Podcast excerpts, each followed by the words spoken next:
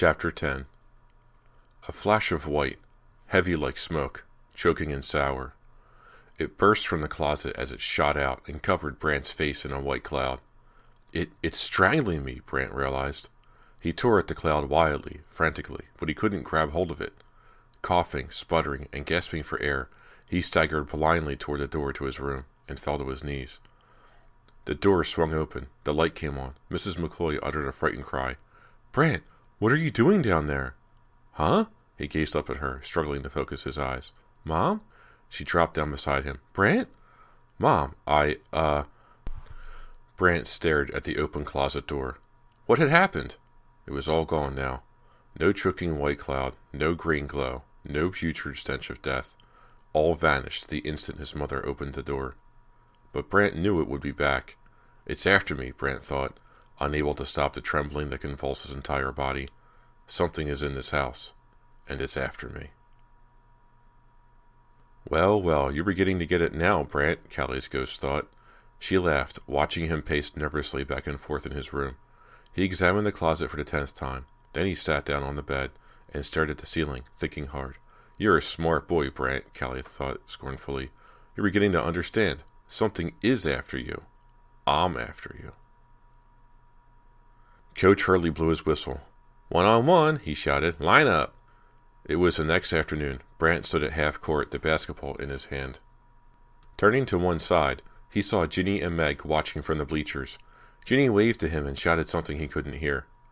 Hope I don't mess up, Brant thought. He'd been thinking a lot about both girls. He didn't want to embarrass himself in front of them.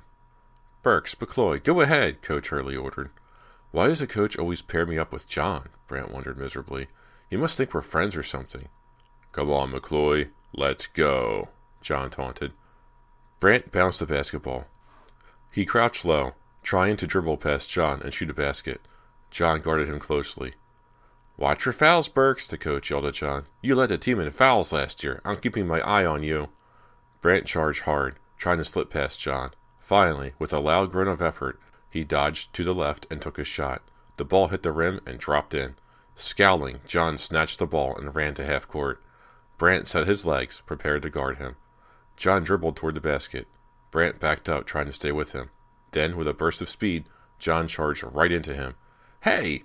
Brant cried out as he toppled over backward. He landed hard on one elbow. Pain shot up his arm as the elbow scraped over the hardwood floor. The coach blew his whistle. John, I warned you. I didn't touch him, John protested. He tripped.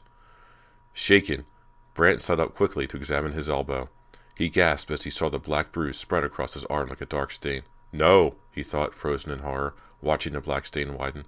My condition. The stain darkened and spread up his arm. How can I keep everyone from seeing it? Brant wondered. Too late, he realized, gazing up. Coach Hurley and all the players were staring down at him in horror. Chapter 11 Brant covered part of the blackening bruise with his other hand.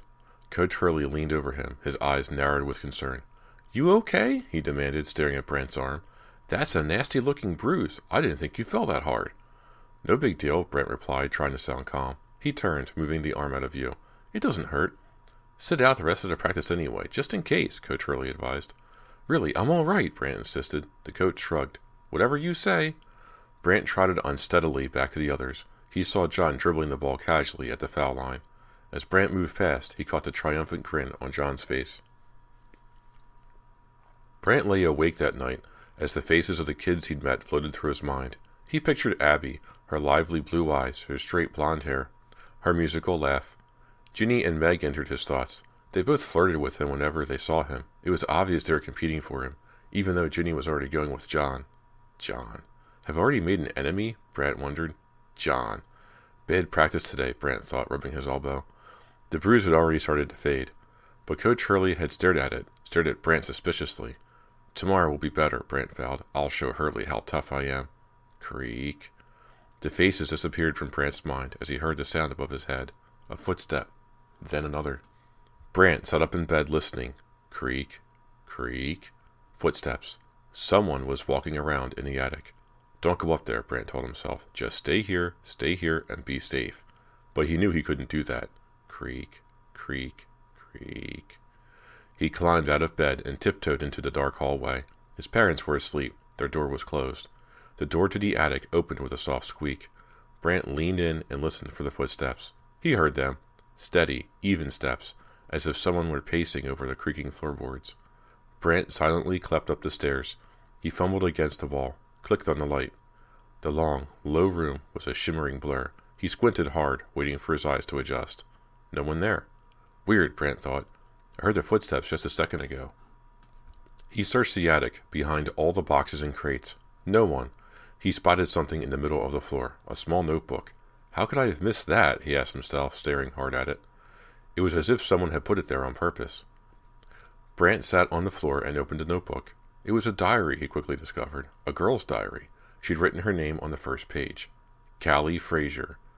Brant flipped through the pages. This must be the diary of one of those twins who used to live here, he thought. One of the girls Abby told me about. He skipped the parts in the beginning that seemed to be about some boy Callie liked. But then he came to a passage that interested him. Anthony is so cute.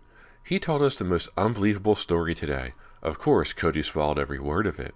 My poor sister is so gullible. I have to admit it was scary. But it can't be true. How could it? Anthony said there's a reason why our house seems so creepy. He told us about a man named Simon Fear. Anthony said Simon Fear and his wife Angelica were early settlers here. They used to live in a mansion down the street. Our street is named after them. The Fears were really rich and really strange. They tortured people and killed them. Angelica was really into weird stuff, Anthony said, and she used real live people to try out her strange powers. Brant turned the page and continued reading. The Fears buried their victims in the secret graveyard. This all took place about a hundred years ago. Then, about thirty years ago, when workers were building this house, they found the graves, but they went ahead and built the house on top of the graveyard. When the house was finished, the family who built it came to take a look a man, his wife, and his two kids. The man left his family in the living room for a few minutes, and when he came back, he found them dead. Anthony swears that their heads were missing. Something or someone had ripped their heads right off their necks. It's so gross. Brant set the diary down to take this in. Something or someone had ripped their heads right off their necks. A wave of nausea rose from his stomach, but he picked up the diary and read on. That family never moved in, of course. No one did until us. Of course, Dad would be the first person in 30 years to buy the place. Now Cody is positive the house is haunted. I don't believe in any of that stuff, but I have to admit, there's something weird about this place, and Anthony's story was really scary. Brant shut the diary. I was right, he thought grimly. This house was built on a cursed spot. It is haunted. I wonder what happened to Callie Frazier, he thought. I wonder where she lives now, what she's doing. I wonder why she left her diary behind. An unpleasant thought gripped him. Abby said that one of the sisters had died. Was it Callie? He set the diary on the floor where he found it. It fell open to the last page. Brant glanced at it, and a chill ran through his body as his question was answered. On the top of the page, in blue ink, Callie had written, I died tonight. Mr. Ross, Brant's chemistry teacher, rapped on his desk for attention. People, he shouted. The room grew quieter. Brant sat in the back row of the classroom. On his left sat Meg, on his right, Ginny, then John. Ginny was wearing a black miniskirt, black tights, and a black sweater to match her black hair. She looks awesome, Brant thought. Now that we've covered a lot of the basics of chemistry, Mr. Ross began, we're ready to start our lab work. You'll each need a partner. I'll give you ten minutes to sort it out. The room erupted into loud discussion. John said, We're lab partners, right, Ginny? But Ginny gave Brant a sly glance and replied, Well, John, I don't know. Brant and I already talked about being lab partners. I sort of promised him. Didn't I, Brant? She turned to Brant. Brant hesitated. He saw John scowling at him. This was the first time he'd heard any talk about lab partners. But it would be fun to work with Ginny, he thought, and it would be fun to make John even more jealous. Yeah, right, he told her. A promise is a promise. Ginny grinned. Ginny, you're sitting next to John, Meg complained. I'll be Brant's lab partner. No way, I already promised Brant, Ginny insisted. Meg let out an exasperated sigh. Ginny, what's your problem? We're only talking about lab partners here. You'll be John's partner and I'll be Brant's. It's easier that way. Why don't you be John's lab partner? Ginny suggested with a sly grin. That's just as easy. That settles it, Brant announced.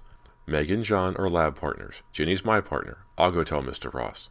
The bell rang just as Brant stood up to go to Mr. Ross's desk. Brant could feel John's eyes burning a hole in the back of his head. The teacher wrote down the partner assignments, and the students filed noisily out of the classroom. Brant found Ginny waiting for him in the hall. I hope you don't mind my little lie, she said. I mean, what I said about promising to be your lab partner. I just didn't want to work with John. He's so bad at chemistry, and he'd make me do all the work. Hey, no problem, Brant told her. Listen, why don't you come over to my house this Saturday? We can get a head start on our project. Ginny's dark eyes lit up. She flashed her dazzling smile at Brant. That sounds great. Where do you live? On Fear Street. 99 Fear Street. Ginny's smile faded. 99 Fear Street? Are you serious? Brant nodded. Yeah, I'm serious. Weird, she murmured. It's just a house, Brant replied with a shrug. Well, it can't be all bad if you live there, she said softly, her eyes locked on his. Excellent, Brant exclaimed. Come over around two. He watched her as she walked down the hall to her next class. Yes, he thought. Excellent. Now, how to get mom and dad out of the house. Okay, layups. Coach Hurley's voice echoed through the gym. Brant lined up with the other guys to run down the court, leap into the air, and shoot the ball into the basket with one hand. When his turn came, Brant dribbled the ball quickly and smoothly and went for a graceful layup. The ball rolled inside the rim and dropped out. I'll make the next one, he thought. He knew he looked good making the shot at least. John took his turn after Brant. His layup swished perfectly through the hoop. He glanced at Brant after the shot went through. Yeah, I saw it, John, Brant thought, rolling his eyes. Great shot, John. Let's see you do it again, Brant shouted.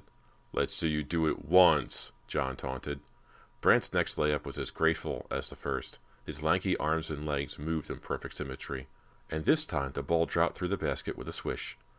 He didn't glance at John to check his reaction. Instead, he coolly trotted back to the line as if nothing special had happened. John's next shot barely missed. John stood behind Brant in line and whispered, It's a tie. One to one. Best out of three. Brant nodded. He shook his arms and legs. They began to feel heavy and tired. Come on, he urged himself. Don't give out on me. Just one more shot. The guy ahead of Brant passed him the ball. Brant caught it and dribbled toward the basket. He leapt for the shot, the ball in his right hand. He stretched his right arm high into the air. Ow! he cried out as he heard a loud snap. Chapter 12 A sharp jolt shot through his shoulder. Screeching in pain, Brant clutched his shoulder. His arm felt dead. It hung lifelessly at his side, pain shooting out from the joint, arching over his entire body. Coach Hurley was at Brant's side immediately. I think you dislocated it, he said. To Brant's amazement, the coach firmly gripped Brant's arm with both hands and shoved it back into place. Whoa! Brant cried in agony. But the arm instantly felt better. The intense pain dulled to an ache. I've never seen anybody dislocate a shoulder that easily, Mr. Hurley said, scratching his bald head. You ever pull the arm out before? No, Brant answered. Well, you'd better go to the nurse's office and get a sling, the coach told him. You've got to get it x rayed as soon as possible. I think your season may be over, son. Out of the corner of his eye, Brant saw John smirk. Brant turned away, forcing down his angry feelings, and trudged slowly out of the gym to find the nurse. Half an hour later, Brant started walking home, moving awkwardly with his arm in a sling. How am I going to explain this to Mom and Dad? he asked himself. A fist fight in a student senate? He crossed Park Drive and was halfway down the next block when someone stepped out of the shadows and darted toward him. Instinctively, Brant backed away. Stay away, he shouted. Hey, Brant, it's only me. A girl stepped into the pool of sunlight. Meg. I know you didn't want to be my lab partner, she joked, but I didn't think you were terrified of me. She laughed her high pitched, whistling laugh. Brant relaxed. I'm sorry, Meg, he said. It's been a long day. Meg studied him curiously. Hey, what happened to your arm? Basketball practice, Brant muttered. I dislocated my shoulder. Meg tossed back her auburn hair. John didn't have anything to do with it. Did he? she asked suspiciously. No, why? I wanted to warn you about him, Meg said, her expression solemn. They started walking. What do you mean? Brant asked. John's like a really intense guy, Meg warned. She plucked a twig from a tree as she walked. You'll be sorry if you get on his bad side. He's got a terrible temper. I can handle that, Brant said quietly. I'm serious, Brant. He's real jealous when it comes to Ginny. Ginny and I are only lab partners, Brant insisted. I know, Meg said, but you don't know John. I mean, sometimes he goes ballistic. He got suspended from school last year for beating up a kid in Waynesbridge. The kid spent two weeks in the hospital. She stopped at the corner. Here's where I turn, she announced. A strand of auburn hair fell into her eyes. She made no move to push it away. Thanks for the warning, Brant told her, but I think I can handle John. Meg didn't reply. Instead, she completely startled Brant by rising up on her toes and kissing him. Quickly getting over his surprise, Brant found himself kissing her back. She's really awesome, he told himself. She stepped back and smiled at him. I know you've got a study date with Ginny on Saturday, she said, but why don't you come over to my house on Sunday? Not to study, we'll just hang out. Sounds great, Brant said. See you then. See you. She flashed him another smile, shifted her backpack, and hurried away. A few minutes later, still thinking about Meg, Brant walked into his front yard. Abby sat perched on a sagging front step, waiting for him. She was wearing her school uniform, a gray plaid skirt, white blouse, and blue sweater. She smiled and waved when she saw him. Oh, wow, Brant thought. As soon as he saw Abby, he remembered. He made a study date with her for Saturday, but now he had invited Ginny for Saturday afternoon, too. How's it going, Brant? Abby asked, climbing to her feet. Hey, what happened to your arm? Her blue eyes narrowed in concern. Just sprained it or something, Brant replied, thinking about Saturday. Uh, you know, Saturday, he started. Would you like me to bring something? Some popcorn, maybe? Abby suggested. She gave him an eager smile. No, it's not that, Brant said. I, uh, got hung up on Saturday. Some stuff I've got to do. Can we make it another day? Abby's happy expression crumpled into disappointment, but she replied brightly, Sure, another day, no problem, really. She stood up quickly and started across the front lawn. Catch you later, she called behind her. Right, Brant watched her disappear around the hedges. She'll get over it, he told himself. He had to smile. Girls were throwing themselves at him right and left. Maybe I'm going to like it here after all, he thought. He turned and made his way into the house. Mom, guess what? he called. You won't believe what a klutz I am. I fell down the stairs at school today. The doorbell rang at exactly two o'clock on Saturday afternoon. Brant was sitting in the den, watching college football on TV. He waited a minute until the first half of the game ended. Then he switched off the TV and went to answer the door. His shoulder had nearly healed and he no longer needed a sling, but the coach refused to let him play basketball anymore. I can live without basketball, Brant thought. I've got plenty of other activities to keep me busy. Mainly girls. The doorbell rang again. Brant fixed his smile, then pulled open the door. Ginny gazed at him, fretfully chewing her bottom lip. She wore a maroon and white Shadyside high sweatshirt over black jeans. This is your house? she asked, raising her eyes to the peeling paint on the porch. Yeah, Brant replied. Pretty shabby, huh? We're fixing it up. He stepped aside and let her in. Then he closed the door behind her. Let me give you the grand tour. This is the dining room. He showed her the dark dining room with its low, stained ceiling. In one corner, the faded wallpaper was peeling off. He pointed through a doorway and said, There's the kitchen. Ginny peered into the kitchen, which was more cheerful. Where are your parents? she asked. They went to a faculty tea in Waynesbridge, Brant told her. My dad teaches at the community college. Cool, Ginny said. He led Ginny across the hall. This is the living room. The couch, a coffee table, and two chairs were surrounded by several half unpacked cartons. Ginny walked over to the wall with Mr. McCloy's collection of weapons and armor. What is all this stuff? she asked, slightly touching one of the darts. My father is an expert in ancient rituals, Brant explained. These are all things used in tribal warfare. He pointed to a spear. This is a really old spear that people used on an island in the Pacific where we lived, he said. And these darts, he touched the end of a brightly painted feather dart are really deadly. They were used with a blowgun. The people on the island would blow them into the necks of their enemies. Their aim was so good they always hit the jugular. He paused, then urged, Feel how sharp it is. Ginny gingerly touched the point of the dart. Ouch, she said, drawing back. That suit of armor, Brant continued, was also worn by the island warriors. Probably to protect themselves from the darts, Ginny joked. Brant watched as Ginny examined the armor. It was very heavy, made of iron, but securely fastened to the wall. The craftsman who made it had painted suns, moons, pyramids, and other symbols on the chest plate. I guess we better get started on our project, Ginny said, still eyeing the wall of weapons. Let's go up to my room, Brant suggested. I've got all my books and things up there. They climbed the stairs to Brant's room. Ginny sat at Brant's desk. Brant leaned across the desk to get a notebook. Ginny tugged on the leather pouch he wore around his neck. What's this? she asked. Some kind of weird chains purse? Brant tugged the pouch from her fingers. It's a good luck charm, he told her. It saved my life once. How? Brant hesitated. Why had he told her that? He really didn't feel like explaining it to her. He didn't like to talk about it. Never mind, he said, flashing her a smile. You'll think I'm superstitious if I tell you. Whatever, Ginny shrugged. Brant picked up the chemistry textbook. Have you read through the list of experiments? he asked. Ginny nodded. Which one do you want to do? I haven't read the list yet, Brant admitted, scanning the pages. I'm kind of thirsty, Ginny said. Do you mind if I go downstairs and get something to drink while you read the list? No, go ahead, Brant replied. There's Coke and some other soda in the fridge. Do you want anything? No, thanks. He heard Ginny's footsteps as she descended the stairs. She's really awesome, he thought, his eyes blurring over the words in his chemistry book. Try to keep your mind on your book for five minutes, he scolded himself. She'll be annoyed if she comes back and you haven't even read the stupid list of experiments. He was reading down the list when he heard her scream. The book fell out of his hands. Ginny? Another shrill scream. He raced out of the room, plunged down the stairs, into the kitchen. So much blood. So much bright, red blood.